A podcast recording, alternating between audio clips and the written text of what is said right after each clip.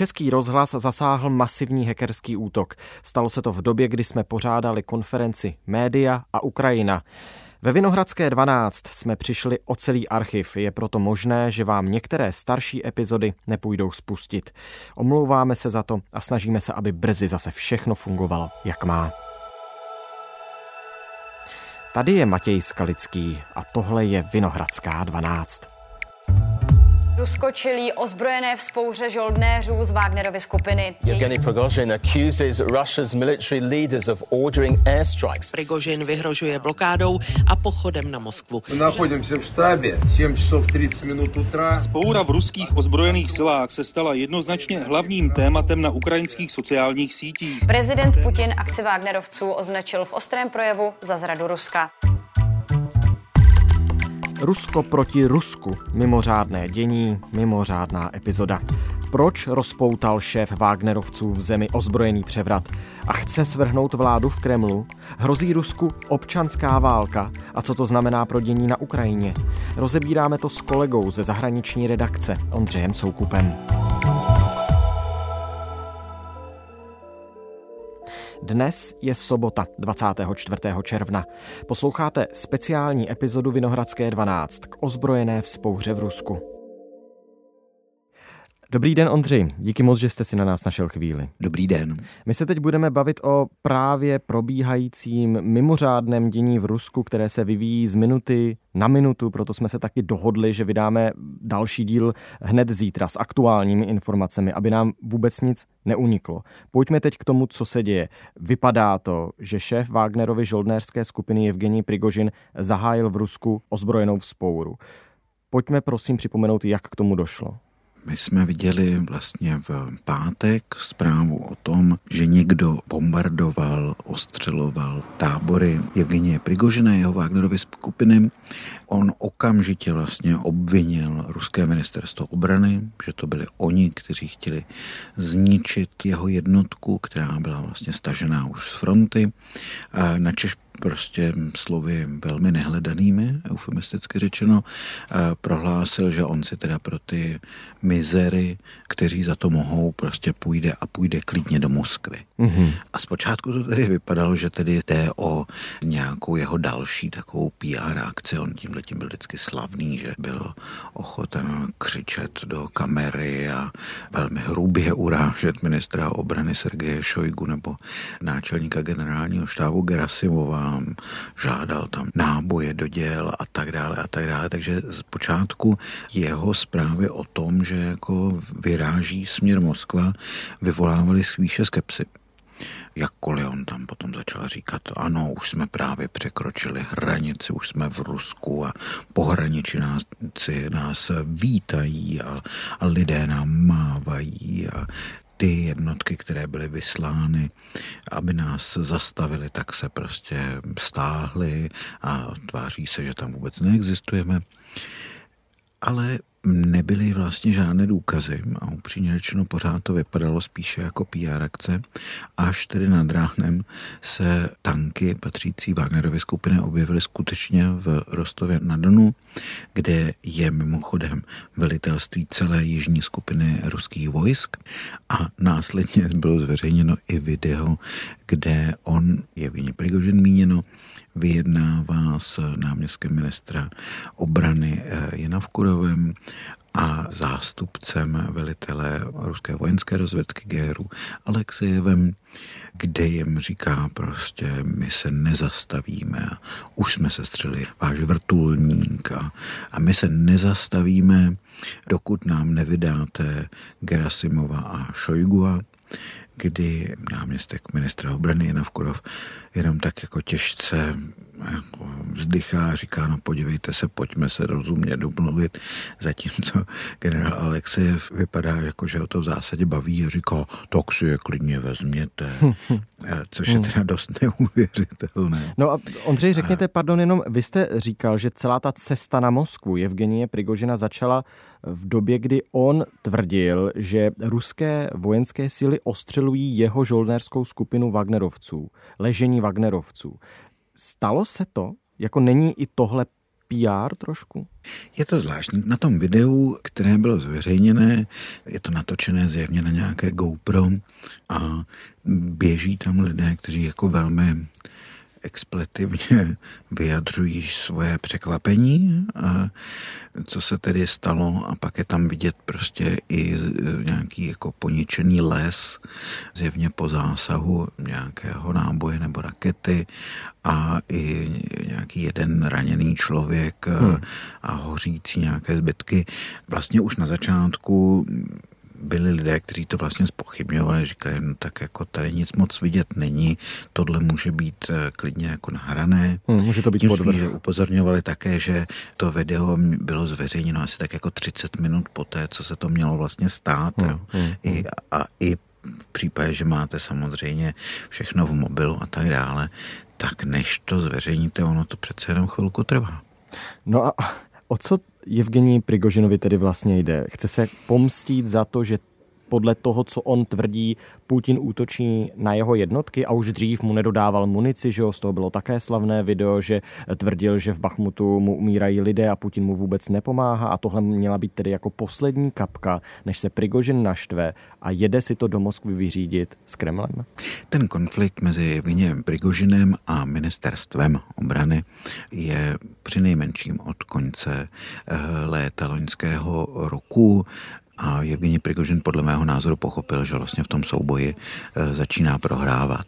Že už asi je někde za nějakou čarou v tom konfliktu, kdy ani osobní přímluva nebo sympatie Vladimira Putina, protože to je jediný člověk, který v tom systému mohl nad Evgeniem Prigožinem držet ochranu roku, takže postupně odejde. A vzhledem k tomu, že Wagnerova skupina vlastně na svém úplném začátku své existence, v tom roce 2014-2015, tak jedním z jejich úkolů na Donbase byla likvidace nepohodlných polních velitelů, tak pochopil, že také by se něco z podobného mohlo stát i, i jemu hmm. a zjevně prostě se rozhodl tedy všechno vsadit na jednu kartu a doufat, že třeba z toho něco vyjde, protože v opačném případě to vypadalo, že by tu jeho skupinu skutečně postupně vyhladověli a následně fyzicky i zlikvidovali. Takže takové pokrové all-in Evgenie Prigožina.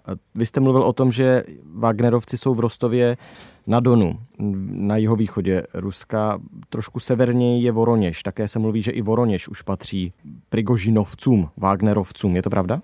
Tak teďka hovoříme eh, v sobotu ve 12, tak eh, podle posledních zpráv tam Prigožinovy jednotky jsou, eh, máme videa a dokonce máme i video, která ruská helikoptéra bombarduje skladiště pohonných hmot a, a údajně je to děláno kvůli tomu, aby oni nemohli vlastně natankovat a pokračovat na Moskvu, která je vzdálená nějakých 500 kilometrů.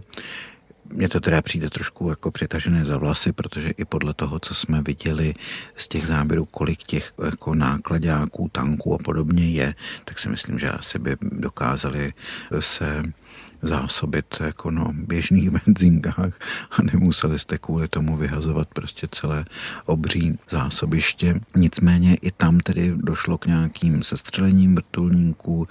Viděli jsme pád jednoho vojenského dopravního letadla, ale to je asi tak všechno, co momentálně eh, víme o Voroněži. Hmm. Pak eh, ještě další máme nějaká videa z oblasti před Moskvou na okolí Moskvy, kde vidíme eh, jednotky té národní gardy, které mm, vybudovaly na silnicích takové jako kontrolní stanoviště.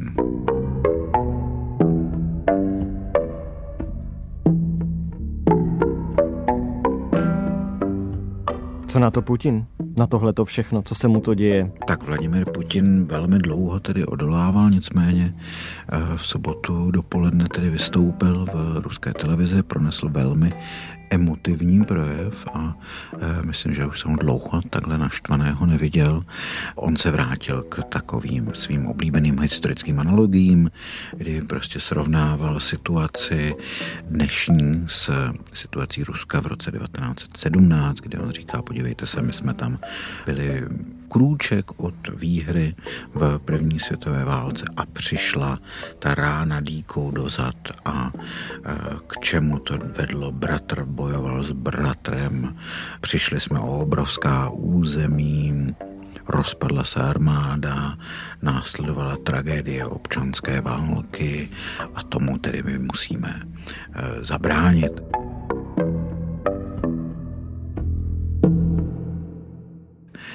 Označil tedy Prigožina za vlastně zrádce, zločince, vyzval všechny, aby okamžitě složili zbraně a podobně. Bylo to jako zajímavé, mě samozřejmě ne, že by překvapilo, že používá jako ty odkazy k dějinám, to on dělá vlastně pořád, ať už prostě dokazuje, že, že Ukrajinci jako národ neexistují a já nevím, že Polsko rozpoutalo druhou světovou válku, také před pár lety měl jako, jako historickou historickou, no, pseudohistorickou studii, ale vlastně mě zaujalo, že vlastně mu nedochází, že ty analogie, ony jako nevychází úplně v jeho prospěch, jo, protože i když pomineme, že eh, ten argument eh, té rány dýkou dozad používali v meziválečném období především němečtí fašisté, tak ani to Rusko na tom není úplně ideálně v té analogii, protože na začátku roku 1917, což vedlo následně teda k té bolševické eh, revoluci, nebo nejdřív té občanské, tak to byla prostě země, kde s rozvrácenou ekonomikou, s armádou, která měla velmi nízkou morálku, mimo jiné kvůli obrovským ztrátám na bojištích, kvůli velmi jako neschopným svým velitelům. Lidé absolutně nedůvěřovali vládnoucí elitě, obvinovali je z toho, že prostě oni eh, ve skutečnosti jsou to napůl Němci a stejně se domlouvají s tím nepřítelem a ty majetky mají buchví kde a tak dále. To jsou prostě všechno věci, které pokud budete trochu chtít, tak prostě naleznete i v tom uh, Rusku současném. A asi to tedy Vladimiru Putinovi nedošlo, ale on je vlastně tím v úvozovkách carem toho současného Ruska. A hmm, hmm. Uh, jestli si vzpomíná, jak tedy dopadl Mikuláš II., no tak asi to není úplně ideální. Na druhou stranu Putin má stále své zastánce, když pominu asi jeho nejbližší okolí, kde nevíme tedy, jak to asi je, ale je tu Ramzan Kadyrov, čečenský vůdce, ten už řekl, že Putina stále podporuje a že zasáhne. Co to může znamenat pro ten pochod na Moskvu? Tak Ramzan Kadyrov je samozřejmě člověk, který je mediálně velmi zdatný na sociálních sítích a všichni ho velmi rádi citují, protože se s ním skutečně člověk nikdy uh, nenudí. Na druhou stranu pravda je, že ten uh, jeho odíl Achmat má nějakých pět tisíc lidí, teďka jsou v Belgorodské oblasti, takže oni by asi mohli jít uh, bojovat s Prigožinci. Na druhou stranu dobře, asi není ta Wagnerová skupina nějak schromážděna na jednom místě, no ale i tak je dohromady je prostě pětkrát tolik takže hmm, hmm. z vojenského hlediska pochybuji, že by to mělo nějaký význam. Jaké jsou ty počty mimochodem? Kolik jich je a přidávají se třeba k Wagnerovcům i příslušníci ruské armády? Jak v to tedy předpokládám Prigožin i doufá?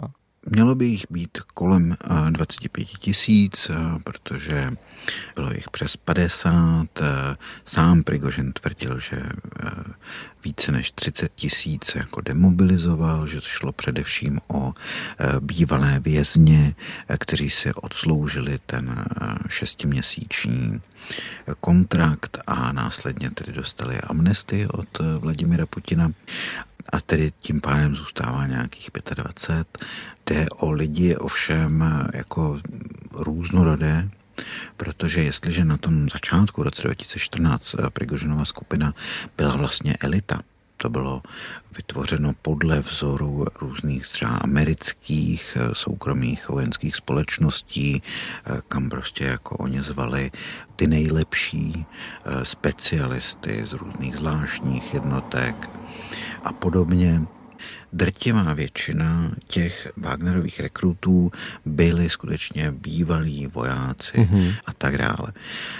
No jo, jenže ty ztráty byly takové, že tito lidé jim velmi brzy došli, takže od léta loňského roku oni začali nabírat ty právě lidi ve věznicích.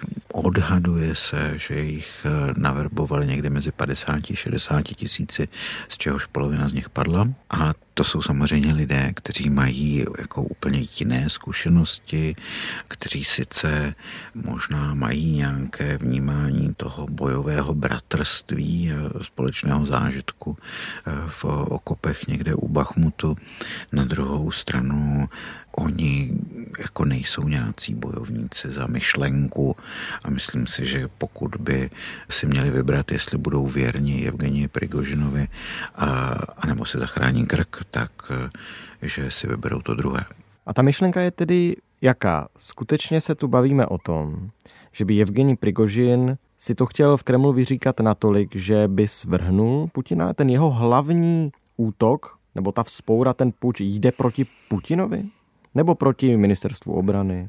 Rétoricky jde čistě o ministra obrany Sergeje Šojgu a náčelníka generálního štábu Gerasimova s tím, že prostě jakmile tohle se vyřeší, tak prostě oni se vrátí. Oni velmi jako zdůrazní, že vůbec nehodlají nikterak překážet eh, bojům na Ukrajině, že nebudou mluvit do výkonů třeba civilní zprávy a tak dále. Eh, trochu se to změnilo samozřejmě po eh, tom velmi ostrém vystoupení Vladimira Putina, hmm. kdy následně Evgeni Prigožin prohlásil, že prezident naprosto nemá pravdu, že my jsme ti skuteční vlastenci a že je úplně jedno, co nám říká prezident nebo FSB, tajná služba, abychom složili zbraně, protože my půjdeme až do konce.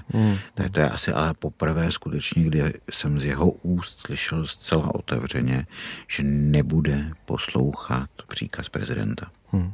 FSB taky vydala na Evgenie Prigožina zatykačů, že? To jenom tak, když jste ji zmínil. to dokonce ještě, ještě včera vlastně to byla jedna z prvních institucí, která v, ještě v době, kdy nebylo úplně jasné, co se vůbec děje, tak oni byli jedni naprosto první, kteří řekli, ano, zahajujeme prostě trestní stíhání.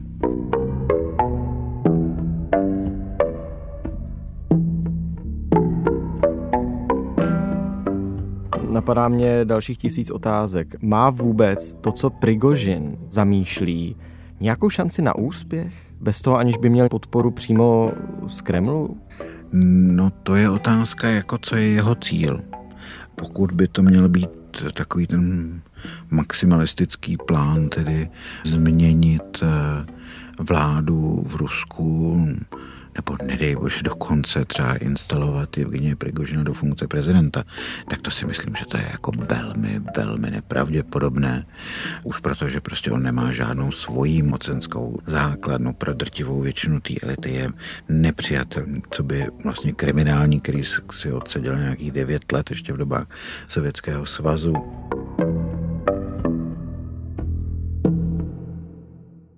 Pokud je ten plán takový, aby nějakým způsobem přežil, aby Wagnerova jednotka nebyla postupně jako zlikvidována, aby třeba bylo vyměněno ministerstvo obrany nebo jeho vedení, tak tam si myslím, jakkoliv mi to přijde tedy po té, co se stalo jako velmi nepravděpodobné, tak ale alespoň už si to dovedu představit. Rozhodně tedy více než představa, že by Evgenij Prigožin s jeho rétorikou a gestikulací takového toho klasického petrohradského bandity raných 90. let usednul do prezidentského křesla v Kremlu. Co tohle všechno může znamenat pro dění na Ukrajině, totiž pro protiofenzívu třeba ukrajinskou. Je to příležitost se do ní pustit na více než 100% v momentě, kdy je Rusko v rozvratu? Tak to se uvidí, nakolik to skutečně ovlivní schopnost ruského velení bojovat na Ukrajině. protože krátkodobě asi těžko, protože Wagnerovy jednotky byly vlastně v týlu, vystřídali je už před asi třemi týdny eh, jednotky regulérní ruské armády, kteří tam teďka bojují, takže v tomhle tom se nezmění vůbec nic. V nějakém střednědobém horizontu samozřejmě bude mít poměrně značný vliv jednak tedy ze strany toho, že ti velící důstojníci budou muset vlastně řešit dvě věci najednou a nebudou se moci eh, soustředit jenom na té ukrajinské frontě. A také to bude mít vliv na morálku, protože Evgeni Prigožin si prostě vybudoval imič toho obyčejného chlapika, který bojuje a, a je blízko těm svým bojovníkům a je schopen každému pánovi říct přesně, co si o něm myslí a tak dále. Což samozřejmě pro ty, zejména třeba pro ty mobilizované, kteří prostě jako nechápali, co se vlastně eh, s nimi děje a proč vlastně ta armáda s nimi zachází takovýmhle způsobem, tak eh, díky tomu ho sledovali prostě tisíce eh, lidí. Pokud on ten boj prohraje, tak eh, samozřejmě oni si řeknou, no tak vidíte, nemá to cenu, a protože i když se člověk snaží a, a a snaží se bojovat nejlépe, jak umí, tak ve finále prostě skončí kvůli nějakým generálům e, někde v Moskvě a tudíž nemá vlastně cenu se vůbec o něco snažit. Dobře a na závěr právě ta hypotéza. Kdyby jsme se zítra, pozítří, po pozítří už bavili o tom, že Prigožin je zatčen, zabit, tak Putin z toho vyjde jako velký vítěz? Může se pak stát ještě krvavějším diktátorem než je teď? Tak já myslím, že tam už není příliš eh, kam jako postupovat. Jako jisté je, že ať už to dopadne jakkoliv, tak pro Putina to bude znamenat, že asi ta jeho politika kádrová, personální, manažerská, chcete-li, bude potřeba ji prostě nějakým způsobem změnit, protože on vlastně tradičně poštvával proti sobě různé skupiny, různé instituce, tak, aby se navzájem drželi v šachu a nemohli ho eh, ohrozit. Eh, ovšem v okamžiku, kdy eh, jako si vypěstoval monstrum jménem Evgenie Prigožin, tak najednou pochopil, že jako nebude asi schopen kontrolovat úplně všechno a podle toho se bude asi chovat i nadále. Ondřej, moc krát díky za tuhle sobotní eh, analýzu dění eh, v Rusku. Budeme bedlivě sledovat, co se tam bude dál dít. Díky moc. Naslyšenou. Tohle už je všechno z Vinohradské 12, z pravodajského podcastu Českého rozhlasu. Mezitím přichází už zase spousta nových zpráv a proto jsme se s Ondřejem domluvili, že se setkáme zase v neděli, že si popovídáme o tom, co víme nového a že vydáme další speciální epizodu. Myslíme si, že si to dění v Rusku zaslouží. Naslyšenou zítra.